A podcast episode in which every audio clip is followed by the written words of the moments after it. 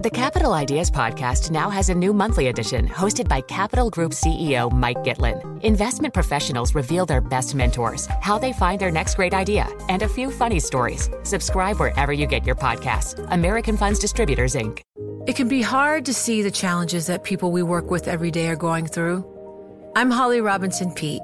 Join us on The Visibility Gap, a new podcast presented by Cigna Healthcare. Download it wherever you get your podcasts. You know success when you see it. Or you think you do. The people in the spotlight. But what about those small business masterminds who succeed at making their money work harder? They do that by having a business bank account with QuickBooks Money, which now earns 5% annual percentage yield. Making your money work as hard as you do? That's how you business differently. Learn more about QuickBooks Money at quickbooks.com slash 5APY. Banking services provided by Green Dot Bank, member FDIC. Only funds and envelopes earn APY. APY can change at any time. Well, Microsoft, let's pivot back to the big tech stories today. It gave an upbeat sales forecast for the fiscal year that just began, easing investor concerns after lackluster fourth quarter results. Joining us now to discuss this further is Anurag Rana, Bloomberg Intelligence Senior Software and IT Services Analyst. So, um, you know, the results, it was a mixed picture. I mean, the current res- or the, the past results were, were bad, uh, the strong dollar hurting some international repatriation profits, uh, but the outlook was good. Double digit sales growth for fiscal year 2023 is being forecast by MSFT. It doesn't sound like Microsoft is a company bracing for a bad recession.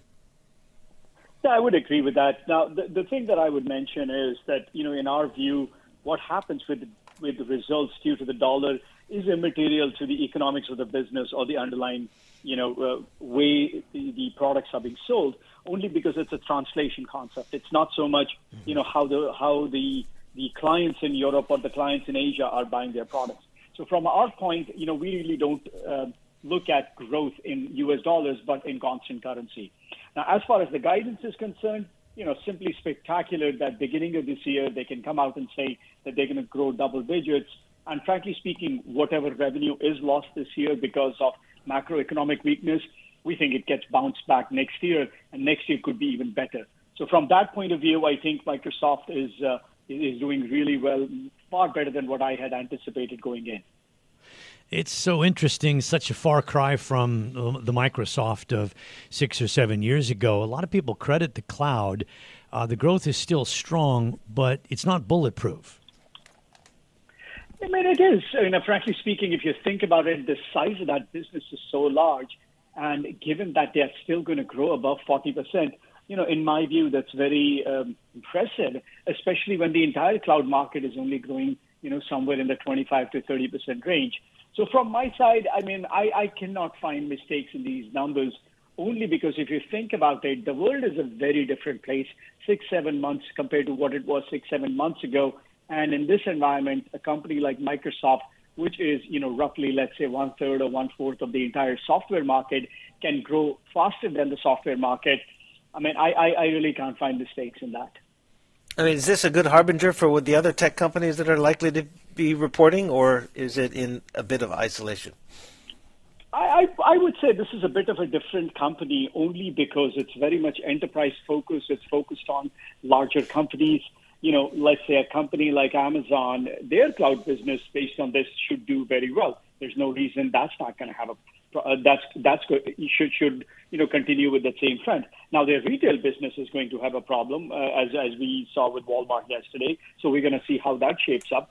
And as far as Apple is concerned, you know it is also overexposed to the the dollar strength as well as weakness in China because of COVID. So mm. Apple has its own problems that it has to deal with. But once again, you know, in my view, you want to look at these companies not so much in what happens on a quarter to quarter basis, but you know, is is this a better business model compared to a few years ago? And I would argue all the top companies are far stronger today than they were two years ago. Yeah, I caught myself earlier uh, uh, misreporting that Microsoft talked about double digit uh, profit growth next year. They talked about double digit sales growth. Um, so I want to ask you about profit, uh, particularly in light of them, the CFO saying that they were hiring 11,000 new people uh, in the first quarter. That sounds pretty encouraging from the economic side, uh, but will that raise the cost structure a lot?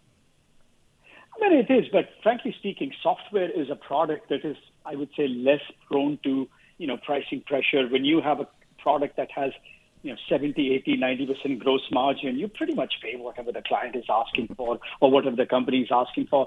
You know, from their from their hiring uh, side, I think it's going to be more on the R&D side and not so much on the sales and marketing side because you know, a company like Microsoft does not need that many salespeople to sell its product. So from my side, I mean, I'm not I'm not too concerned about the margins, frankly. I think if anything, it's going to be maybe a one percentage point drop, um, but not more than that.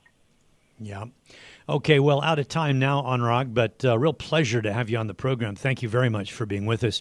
Anurag Rana, Bloomberg Intelligence Senior Software and IT Services Analyst.